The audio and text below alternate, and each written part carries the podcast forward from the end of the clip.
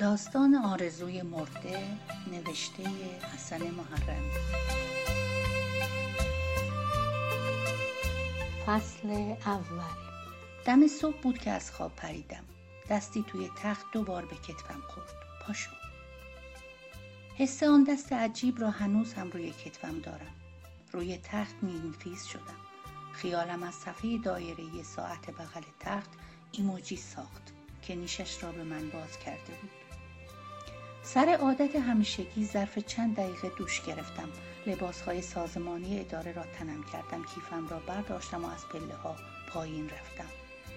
پایم که به کوچه رسید تازه فهمیدم هوا به نسبت روزهای قبلی که به قصد رفتم به اداره بیرون می‌زدم تاریکتر بود. اهمیتی ندادم. چون حسی غیر معمول انگار که داشت به زور از خانه بیرونم می‌کرد. بنبست خلوت کوچه ای را که محل زندگیم بود و به خیابان اصلی می‌خورد رد کردم و پیچیدم سمت راست.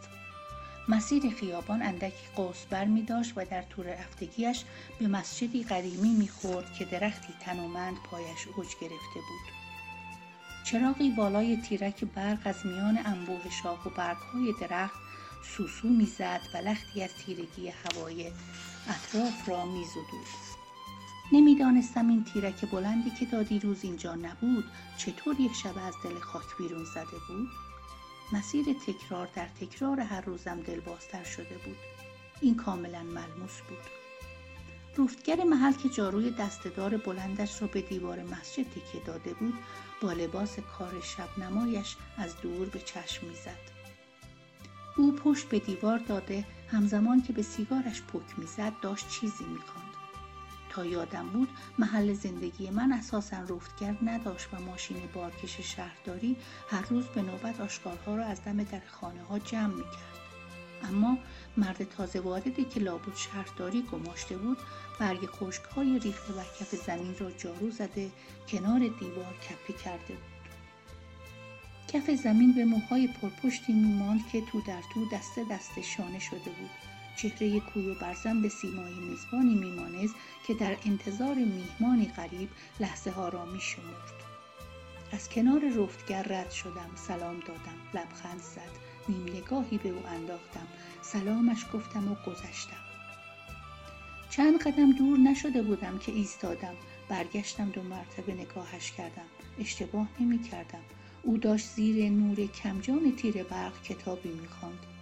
به کوچه دیگری پیچیدم دو چشم براغ کوچک در گرگمیش هوا می درخشید چشم ها متعلق به گربه کوچک بود که نشسته بود کف آسفالت و صاف تا صاف نگاهم می کرد. از گربه ها خوشم می آمد اما آنها از من می گریختند. آهسته روی دو پا نشستم کف زمین. گربه فرار نکرد. برایم لبخند زد. بعد دوید رفت. من تا به حال ندیده بودم یک گربه لبخند بزند اما آن روز قشنگ حسش کردم. با نگاه هم از پشت سر دنبالش کردم. سر کوچه گربه دو مرتبه برگشت. 180 درجه چرخید و از دور نگاه هم کرد. یک بار میو کرد و سپس از سر کوچه پیچید. به اتفاقهای عجیبی میاندیشیدم که از صبح کله سر افتاده بود و انگار تمامی نداشت.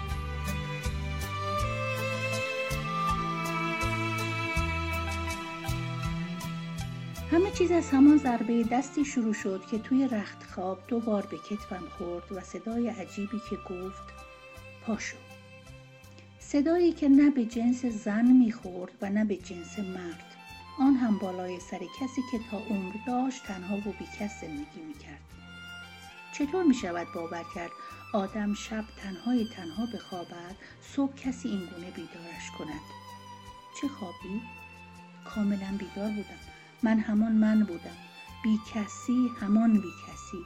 خانه همان خانه محل همان محل و شهر همان شهر. تا به ایستگاه بیارتی برسم حدود ده دقیقه ای را هر روز بایستی پیاده می‌رفتم اغلب نیز مسیر تو در توی کوچه پس کوچه ها را به خیابان های سرراست ترجیح می دادم. در امتداد مسیرم به رفتگر دومی برخوردم او هم رفت و روبش را تمام کرده در گوشه نشسته بود و مطالعه می کرد. رفتم جلوتر تا سوال پیچش کنم اما یک لحظه از تصمیم خود برگشتم. پیچیدم به خیابان اصلی. نگاهی به دو بر خیابان انداختم. همه مغازه ها بسته بود و خیابان خلوت. یک نانوایی در پنج من باز بود. تو رفتم. دو مرد و یک زن مشغول کار بودند. نانها را همانطور قرقاتی انداخته بودند روی منبر. نگاه هم به کتابهایی افتاد که در کنار ترازو بود. سطح ترازو و کتابها را گرد آرد پوشانده بود. زن تن گوشتالودش را جنباند دامن گلی چیندارش را با دو دست تکاند و شالماغش را با دو انگشت تا زیر چانهاش پایین کشید. نان می‌خواهید خودتان بردارید. پلاستیک همان بغل هست. اجازه دارم یک نگاه به آن کتاب ها بیندازم قابل نیستند سر پای کتاب ها را ورق زدم. گذاشتم سر جایشان و بیرون رفتم. دیدم ستایی با هم حرف زدند سه چهار دقیقه پیاده رفتم. در انتهای مسیر به مغازه‌ای برخوردم که تا دیدمش جا خوردم. چون آنجا مسیر رفت آمد همیشگی من بود و برای اولین بار بود که آن مغازه را تا این موقع سحر باز می دیدم. صاحبش پیرمردی بود اونوقی. پیرمرد باباته. همان بیرون جلوی مغازه ایستادم اما کچخلقی پیرمرد جرأت تو رفتن را از من گرفت. سابقه مجادله لفظی گذشته هم بر این امر دامن می‌زد. پیرمرد قفسه های روبروی پیشخان را خالی می کرد تا برای انبوه کتاب هایی که کف مغازه ستون به ستون چیده بود جا باز کند. تعجب کردم. یک لحظه برگشت من را دید جلوی ویترین ایستادم. تندی کنار کشیدم و مغازه را رد کردم. صدایی از پشت سر گفت کتاب می‌خری یا زنگ بزنم 110 قربتی؟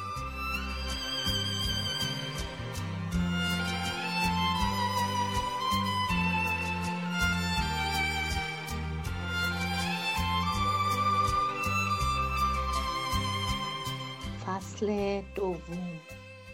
چند بار رفته بودم آنجا. بار آخر به پیرمرد گفته بودم دنبال یک رمان میگردم. شما دارید؟ صاف به صورتم زو زده بود. من نمی‌دانم چرا آدم هایی که با کتاب سر و کار دارند اغلب یک تختشان کم است.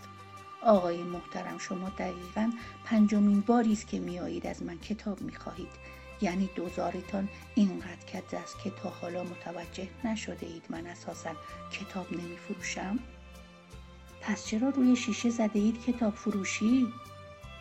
زده هم که زده هم. شما سر پیازید یا ته پیاز حالا تشریفتان را ببرید دیگر هم این طرف ها پیدایتان نشود میشه اینقدر جوش نزنید شما؟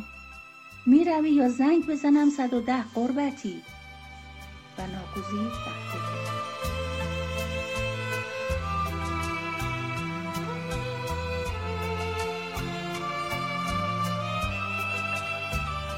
فصل سوم. لبخند زدم و برگشتم سمتش. دمت گرم پیرمرد. گفت پیرمرد باباته. و تو رفت. خندیدم. عقبش وارد مغازه شدم و گفتم آقای خاصی حاجی آقای خاص. گفت حاجی جداباتته سرش را انداخت پایین. مشغول کارش شد و ادامه داد. چیزی گم کرده ای که مرتب این دورو برها میپلکی؟ گفتم چیزی که نه اما پیرمرد پرید وسط حرفم و اجازه نداد جملم را به با کسی را تمام کنم و گفت تا کی می‌خواهی مثل دکتر مهندس ها علکی کیف دستت بگیری و بر رو بر نگاهم کنی؟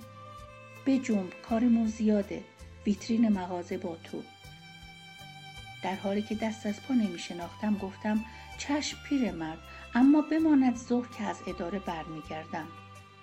اصلا به من نگاه نکرد. فقط مشغول کار خودش بود که گفت پس چرا معطلی غربتی؟ گم شو برو تا ظهر که منتظرتم.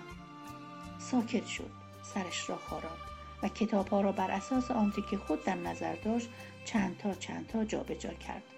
پیش خود گفتم کاش چندین ساعت وقت اداره زودتر سر می رسید برمیگشتم مغازه پیش پیرمرد و کمکش می کردم.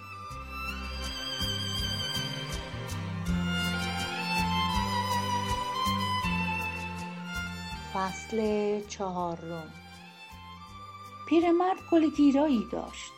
هرچند نمی‌توانم خوب شرحش دهم و نمی‌توانم نامی برایش بیاورم. دست کمش این بود که اگر پی چیزی میگشتم که میگشتم می‌توانست کمکی باشد در پیدا کردن راهی که میبایست میپیمودم. دوران تحصیلات ابتدایی را که تمام کردم آرزوی کوچک به دلم نشست. اینکه یک کتاب فروشی داشته باشم. بزرگتر که شدم آرزو هم پای من پا گرفت. قد کشید و در خلوت خیالها تنها امید این ناامید گشت. گویی زندگی دیگر بی آرزو دوام نمییافت. هنوز هم که هنوز است بعد از چهل سال خام همین آرزویم. همان گور پدر هرچه آرزوست. تنها ده روزه اول آموزش دوران خدمت سربازی چشم از او برداشته بودم که خبر آمد. امید.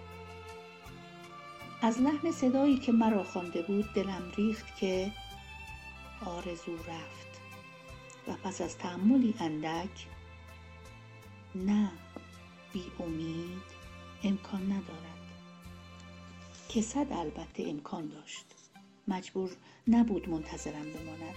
هرگز باور نکردم و یا شاید هم نخواستم باور کنم که آرزو را معادلی نزدیکتر از نرسیدن نیست. این را وقتی فهمیدم که توی برجک نگهبانی کشیک می‌دادم. زمانی که دل شب داشت خورشید آسمان را پس می‌زد. هوا گرفته بود. چند قطره باران روی تن آهنین اسلحه لغزید و از هم پاشید.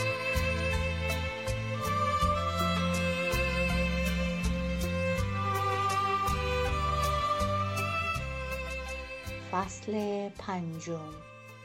گم شدم. رفتم سمت ایستگاه بیارتی عرض خیابان را رد کردم و نشستم روی نیمکت های آهنی کف ایستگاه. مامور کنترل کارت بلیت ها هم نشسته بود آنجا. داشت از فلاکس چایی میریخت توی استکان شیشه ایش کنارش کتابی روی نیمکت بود.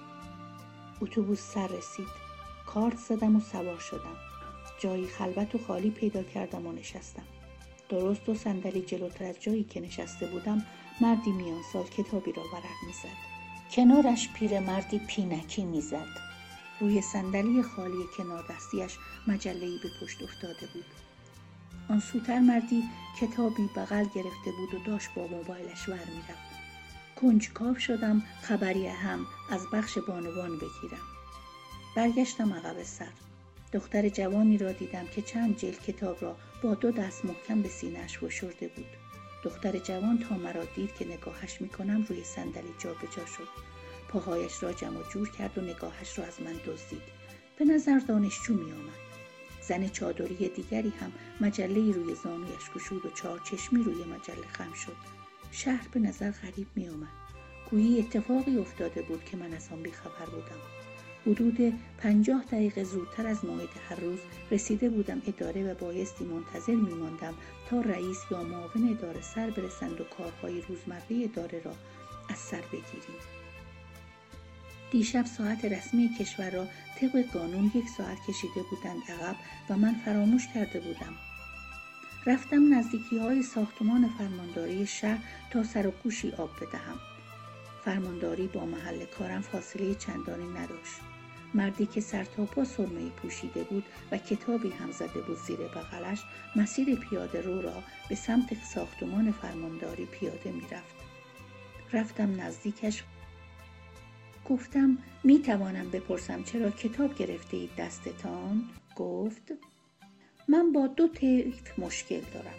اول آدم های فضول دوم خبرنگار. حالا من با کدام یک دارم حرف می‌زنم؟ و راهش را کشید و رفت. تا موقع آمدن رئیس اداره در خیابان پرسه زدم. بعد رفتم دم اداره. رئیسم را دیدم که داشت از دور می آمد کتف چپش برآمدگی بزرگی داشت که باعث می شد همیشه سرش رو به پایین باشد. به خاطر همین اسکلت خاص بدنش از دور او را شناختم. داشت نزدیک می شد جلل خالق. او هم یک کتاب گرفته بود. دستش نرم نرمک می آمد به طرفم. دیدن کتاب در دست مردی که با تعصبی بسیار عجیب معتقد بود. کل های جهان را بایستی به همراه نویسندگان آنها به آتش کشید برایم سخت شوکه آور بود. خدا ختم خیرش گرداند. خوشوبشی با رئیس کردم و قبل از اینکه او کلید را در قفل بچرخاند گفتم جناب رئیس پازل اتفاقات عجیب امروز من با دیدن شما تکمیل شد. خدا عمرتان دهد. پس شما از اتفاق عجیب و غریبی که امروز در شهر افتاده خبر دارید. گفت بهتر از حاشیه نروی که اصلا حوصله ندارم. میدانی که من اینجوریم. کف دستش را سمت من گرفت. سر راست بگویم داری با آبروی خودت بازی می‌کنی. راستی مگر من رئیس تو نیستم؟ چرا به من نگفته بودی کتاب چاپ کرده ای؟ خیلی بزرگتر از توها مثلا چه غلطی کردن که مانده ای تو؟ مردی که عوضی. رئیسمی که رئیسمی. چرا حرف دهنت را نمی‌فهمی؟ برو خدا را شکر کن که جای پدرمی و حرمت ریش سفیدت را دارم و الا توف به این چرخ روزگار. روزهمان افتاده دست قوزی راستی کی بود آن آشنا یا فامیلت که علکی هندوانه داد بغلت تا به قول گفتنی حوض کنی سری توی سرها در بیاوری؟ حالا هرچی ولش کن. بهت بر نخورد ها. من رئیس تو هستم و از سر دلسوزی است که این حرفها را می‌گویم. مگر من آن روز کلی برایت در مورد کل خرها و گاوچرانها منظورش نویسندگان و خوانندگان بود. برایت صحبت نکردم. چرا سرتان را نمیاندازید پایین مثل بچه آدم زندگی خودتان را بکنید؟ حتما لازم است چرندیات خودتان را به خورد مردم بدهید. یعنی ماها اینقدر خاک تو سرمان شده که اندازه شماها هم نمی‌فهمید اصلا کارمند دونپایی دولت را چه رسیده به نویسندگی؟ چرا شماها حتی بایستی پا را از گلیمتان درازتر کنید؟ مثلا حرف حساب تو یکی چیست؟ تازه من که رئیس تو هستم چیزی از کتابی که نوشته ای سر در نیاوردم. وای به حال آنهای دیگر. تو یک کار درست حسابی بلد نیستی در اداره انجام دهی. همه کارها و پرونده هایت ناقص افتاده گوشه ای آن وقت تو می‌خواهی راه چاه را نشان ما بدهی؟ عزیز من مغز خرخوردگی منظورش نویسندگی بود. باید توی خون آدم باشد. با چهار تا کله گاو خوردن منظورش کتاب خواندن بود. که نمی شود مغز خرخور شد منظورش نویسنده بود. حالا بیا تو مفصل کار دارم باهات. هرچه از دهنم درآمد در دل بارش کردم. کاری از دستم بر نمی آمد. طرف آن بالاها آدم داشت. وارد اداره شدیم و صحبتهایش را پی گرفت. پیامک روابط عمومی اداره رسید برایت. هیئت مدیره برای بهترین مقاله در مورد اقتصاد مقاومتی جایزه نقدی تعیین کرده. ببینم چه کار می‌کنی. اگر توانستی کاری کنی که نامی از ماها را هم در مجله ها بیاورند در اضافه کاری سر برج هوایت را خواهم داشت. در واقع من نخورده برده ای با کسی داشتم و نه به پست و مقام اداره دلخوش بودم. اما رئیس اداره تعریف می کرد که چطور می شود پیاز یکی دو روزه کنه می کند و دیگری تا دم بازنشستگی می شود من هی پشت بند هم می‌زد توی ذوقم که دوستم زنگ زد. سلام مزاحم نیستم؟ اگه اداره ای بعدا زنگ بزنم. نه راحت باشید. اتفاقا خیلی هم به موقع زنگ زدید شما. انگار حالتان خوش نیست. اتفاقی افتاده؟ نه خوبم. نه اینکه رئیس زیادی به ما لطف دارد سر صبحی ذوق کردم. حالا ارباب رجوع دارم. صبح اول وقت. قطع کن سر فرصت خودم زنگ می‌زنم و قطع کردم. ده صبح رفتم پیش رئیس و علکی گفتم سرگیجه دارم و دو ساعت مرخصی ساعتی می‌خواهم تا کمی حالم بهتر شود. از اداره خارج شدم و یک راست رفتم خیابان دارایی. قدری دلار داشتم که می‌خواستم بفروشم. جلوی دکه روزنامه فروشی آنور خیابان مثل همیشه شروع بود و دلالها کف پیاده رو در جنب جوش. نزدیکتر که رفتم یکی خوردم. این شلوغی با شلوغی روزهای دیگر تفاوت می‌کرد. مردم داشتن بین هم کتاب دست به دست می‌کردن. بازار خرید و فروش کتاب با بازار ارز و دلار پهلو می‌زد. گیج و منگ مسیر پیاده رو را به سمت بازار اصلی شهر ادامه دادم بساط اغلب دست فروشی ها کنار پیاده روها به انواع کتاب تغییر کاربری داده بود. یک خانم خوشبوش سر قیمت یک کتاب قدیمی چاپ اولی با فروشنده جر و بحث می‌کرد و مواظب بود تا آبران پیاده با او برخورد نکنند. مغازهدارها توی مغازه هایشان نشسته بودند و تا مدتی که مشتری نداشتند سرشان توی کتابی بود که دستشان گرفته بودند. کسی قدم زنان آمد و کنار پیاده رو ایستاد. از آن کیف های کمری بسته بود به پهلو. تا دیدمش آهسته گفت دلار کتاب کتاب ممنوعه. کودکی هفت هشت ساله به طرفم آمد. لباس پایین شهریار را پوشیده بود. دستش را به سویم گرفت. کتاب خوبیه آقا خواستید بخرید. به یک شرط می‌خرم آقا پسر. چه شرطی؟ بگی چه خبره تو این شهر؟ مگر نمی‌دانید؟ نه. دیشب یارانه ها را ریختم به حساب ها که چی؟ همین که گفتم. کتاب را از او خریدم و برگشتم سمت اداره. همه جا بحث کتاب و داستان و رمان بود. پیر تبریز داشت اولین دیگری را در تاریخ خود رقم می‌زد.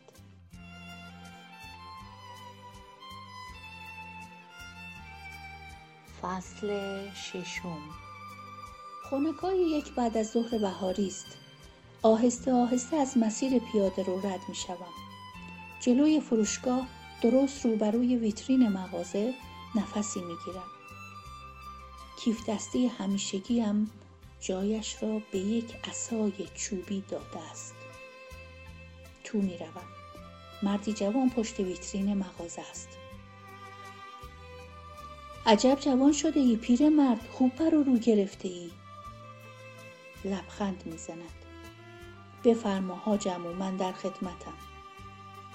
حاجی جداباتته آه از نهادم بلند می شود دلتنگ پیرمرد می شود مات نگاهش می کنم کاش همان پیرمرد می ماندی و نقنگو. صدای ظریف زن جوانی که پهلوی مرد جوان پشت ویترین ایستاده است نگاهم را به خود می‌خواند کدام یک را بدهم خدمتتان بفرما این هم رنگ بندیش و چندین ست لباس زیر زنانه را رو روی میز شیشه ای پهن می کند و با نیم نگاهی به فروشنده جوان مرد لبخند ملیحی می زند. برمیگردم که بروم. مرد جوان می‌گوید کجا می روی؟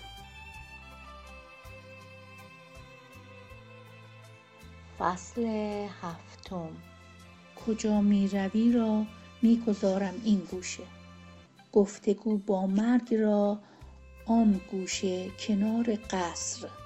می‌خواهم آرزوهای بزرگ کنار برباد رفته وسط ویترین به چشم بزند.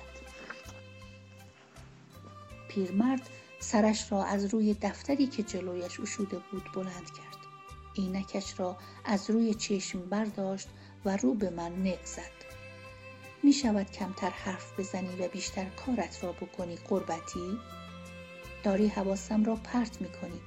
هر کاری می خواهی بکن فقط زودتر. گفتم که ویترین مغازه با تو.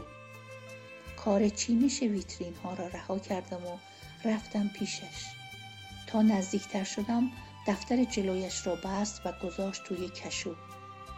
از آن دفترهایی بود که بچه ها تویش مشق می نوشتند. این چندمین باری بود که پیرمرد آن دفتر مشق را از من مخفی می کرد. لابد فکر می کرد می خواهم از دخل و خرج مغازش سر در بیاورم.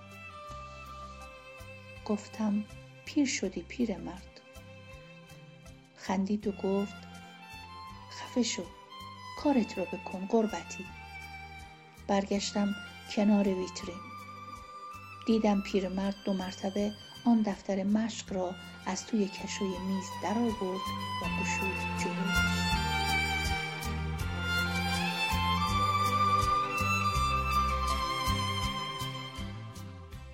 فصل هشتم. برمیگردم به سمت مرد جوان. زن جوان هم کنارش ایستاده است. می‌گویم ریش و سبیل بگذاریم مو سفید کنی و سرت ژولیده باشد. درست عین خودش می‌شوی.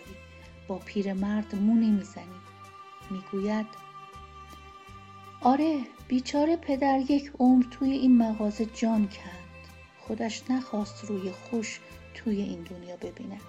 وقتی هم مرد داشته کتابی میخوانده که از دستش افتاده بوده کف مغازه.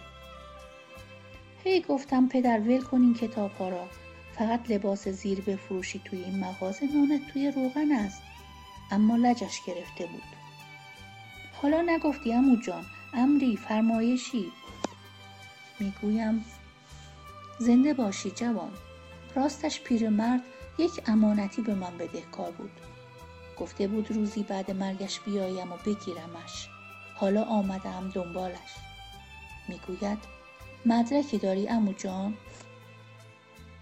نوشته ای به امضای پیرمرد از جیب تویی کتم در میآورم و روی پیشخان می‌گذارم مرد جوان برش میدارد و نگاهی میاندازد زن جوان هم سر کج می کند و به کاغذ زل می زند.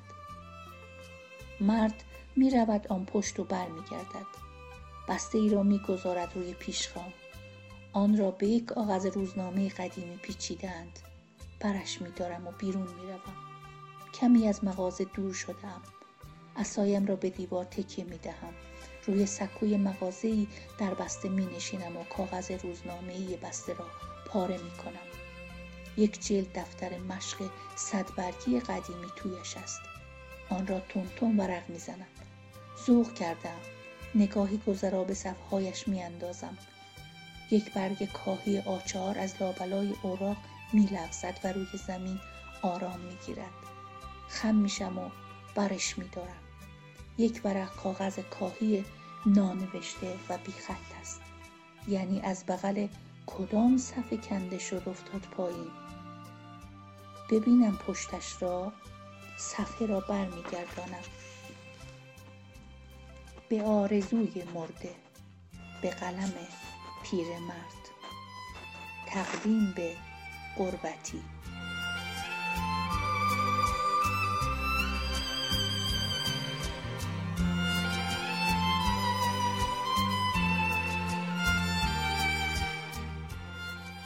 داستان آرزوی مرده نوشته حسن محرمی.